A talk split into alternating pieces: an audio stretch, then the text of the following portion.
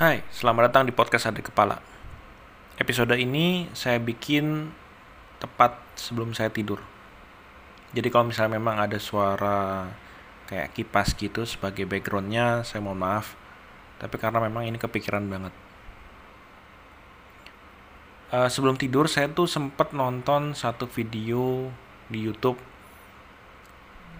yang dibuat oleh Vicky Naki tentang ya video yang biasa dia bikin yaitu uh, gimana dia ngobrol sama orang di Ome TV. Ada satu episode ini mungkin sekitar November atau Oktober tahun lalu di mana dia ngobrol sama orang dari Jerman, seorang wanita masih 14 tahun dan ternyata dia mengalami pelecehan seksual, e, dibully, direndahkan bahkan oleh orang tuanya sendiri menurut perkataan wanita itu ya.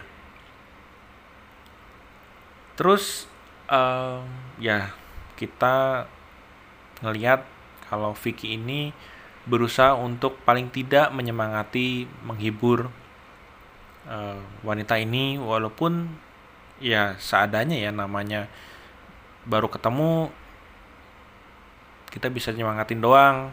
Mungkin kalau misal udah mungkin kalau misal satu kota gitu bisa diajak ngobrol atau ketemuan.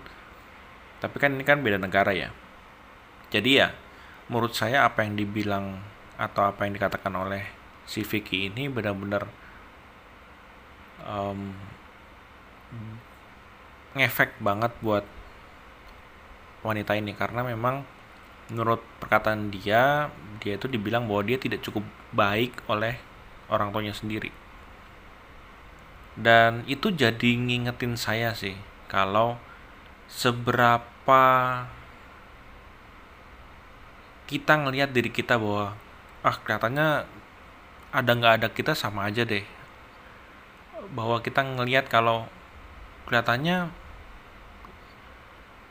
hidup kok gini-gini amat ya. Maksudnya kok nggak bisa ngefek banyak buat orang lain? Kok nggak bisa kayak orang-orang yang um, pengusaha misalnya bisa memberikan dampak banyak atau menjadi peng, pejabat mungkin bisa ngasih dampak banyak. Walaupun kita tahu jadi pejabat juga banyak yang nggak benar juga jadi pengusaha juga banyak yang nggak benar juga.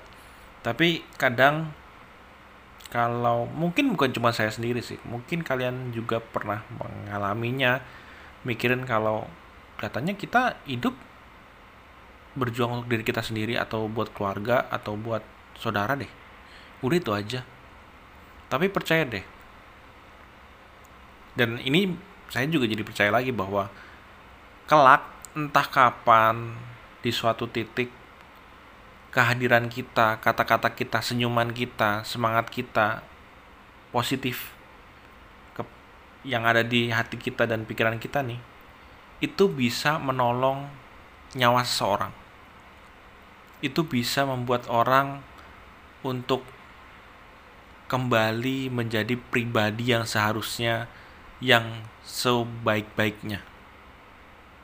Karena kita nggak pernah tahu nyawa siapa yang bisa kita selamatkan dengan menjadi seorang pendengar yang baik, seorang yang memberikan nasihat yang baik, yang bisa memberikan penghiburan, yang bisa memberikan kehadiran.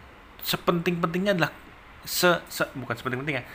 Seminimal minimalnya seminimal minimalnya adalah tentang kehadiran kita bahwa kelak akan ada satu orang atau dua orang atau bahkan kita nggak pernah tahu dalam hidup kita bahwa ada orang yang mengurungkan niatnya untuk bunuh diri, mengurungkan niatnya untuk melukai dirinya sendiri, mengurungkan niatnya untuk melukai orang lain karena tekanan-tekanan hal yang memang menekan batin dan mentalnya hanya dari kehadiran kita, hanya dari kita ngajak bicara, hanya dari kita ngasih semangat mereka, menunjukkan kalau mereka sebenarnya punya hal yang patut untuk diperjuangkan, punya hal yang dinanti-nantikan untuk hari esok. Dan pernah ada satu video TikTok potongan saya kurang tahu itu video dari mana. Cuman uh, sosial eksperimen mungkin ada seorang Korea kita tahu bahwa Korea juga adalah salah satu negara yang punya tingkat bunuh diri yang lumayan tinggi. Makanya ada drakor namanya Tomorrow kan mengangkat hal itu. Jadi ada seorang mencoba untuk melompat dari jembatan kemudian dia mungkin ngetes seseorang apakah orang peduli atau tidak. Ternyata ada seorang wanita nggak jelas wajahnya. Jadi bisa dibilang mungkin lebih tua daripada si pemuda ini karena yang melakukan eksperimen pemuda ya. Mau melompat dari jembatan kemudian ditarik kemudian dikasih tahu bahwa ada apa dengan dirimu? Kenapa kok kamu melakukan hal seperti itu? Hiduplah untuk sesuatu hal yang kecil sekalipun. Hiduplah untuk makanan yang mungkin kamu bisa makan yang lezat di esok hari. Hiduplah untuk matahari esok hari. Hiduplah untuk orang yang kamu kasih. Kurang lebih seperti itu. Dan itu kan sebenarnya kalau kita tarik ke belakangnya itu karena orang yang menyelamatkannya mem memutuskan untuk tetap ada di dunia ini memutuskan untuk tetap hidup di dunia ini. Saya pernah ada mungkin di episode-episode sebelumnya saya pernah ngomong bahwa saya pernah punya seorang kenalan yaitu teman satu sekolah adik saya. Saya tahu orangnya uh, cukup akrab karena kami sering beberapa kali lah, nggak nggak sering, beberapa kali main Mobile Legend bareng.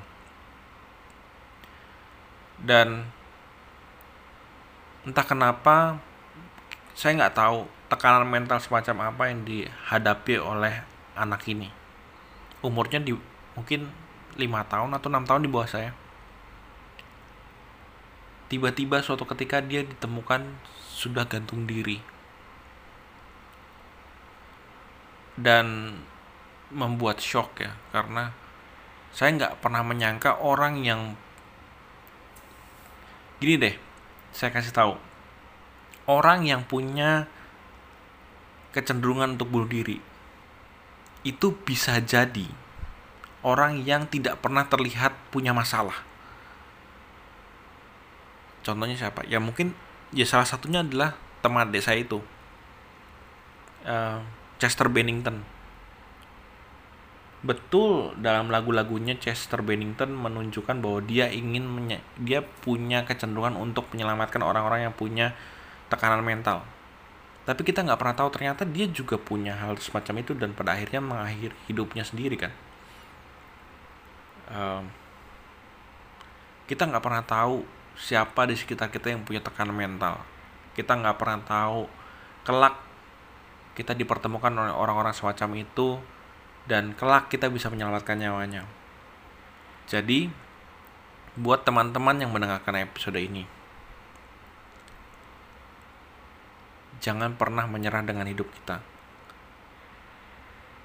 Kelak akan ada hal yang kita syukuri dari kehidupan kita. Even itu hal kecil.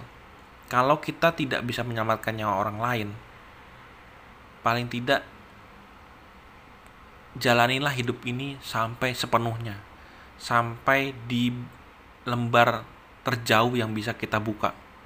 Kalau ada orang bilang bahwa hidup itu seperti sebuah buku, kita nggak akan pernah tahu sampai kita membuka lembar berikutnya. Cerita apa yang menunggu kita. Jadi, baca terus hidup kita, buka terus lembarnya sejauh kita mampu. Sehingga kelak uh, kita bisa bicara di akhir hidup kita bahwa tidak ada sesuatu hal yang kita sesali dalam hidup ini even tidak seperti yang kita pikirkan tidak seperti apa yang kita impikan even tekanan berat dari pekerjaan sekolah rekan orang tua saudara atau bahkan diri kita sendiri. Setidaknya kita sudah melangkah jauh kita sudah membuka sampai lembar terakhir yang bisa kita buka. Yaitu kita sampai di umur kita terjauh yang bisa kita tempuh di hidup ini. Bukan karena kita menyelesaikannya sendiri tapi karena memang sudah waktunya kita pulang. Dan mungkin sekali lagi ada orang yang juga akan tertolong oleh kehadiran kita. Itu aja yang mau saya omongin saya nggak tahu ya karena podcast ini tuh sebenarnya lebih sepi dibanding dua tiga podcast sebelumnya yang saya bikin. Karena bolak-balik saya restart karena saya ganti akun jadi semua dari nol lagi dan karena saya tidak promosikan di media sosial. Saya agak capek aja gitu harus promosi. But mungkin beberapa hari kemudian atau beberapa hari suatu hari kemudian suatu hari nanti saya akan promosiin lagi. Tapi yang jelas saat ini saya cuma mau bikin kalau ada orang yang tidak sengaja mendengar episode ini saya pikir itu bukan suatu kebetulan. Mungkin Tuhan pengen ngomong lewat episode ini ke kalian. Terima kasih sudah mendengarkan. Hadli Wian pamit. Podcast ada di kepala pamit. Ciao.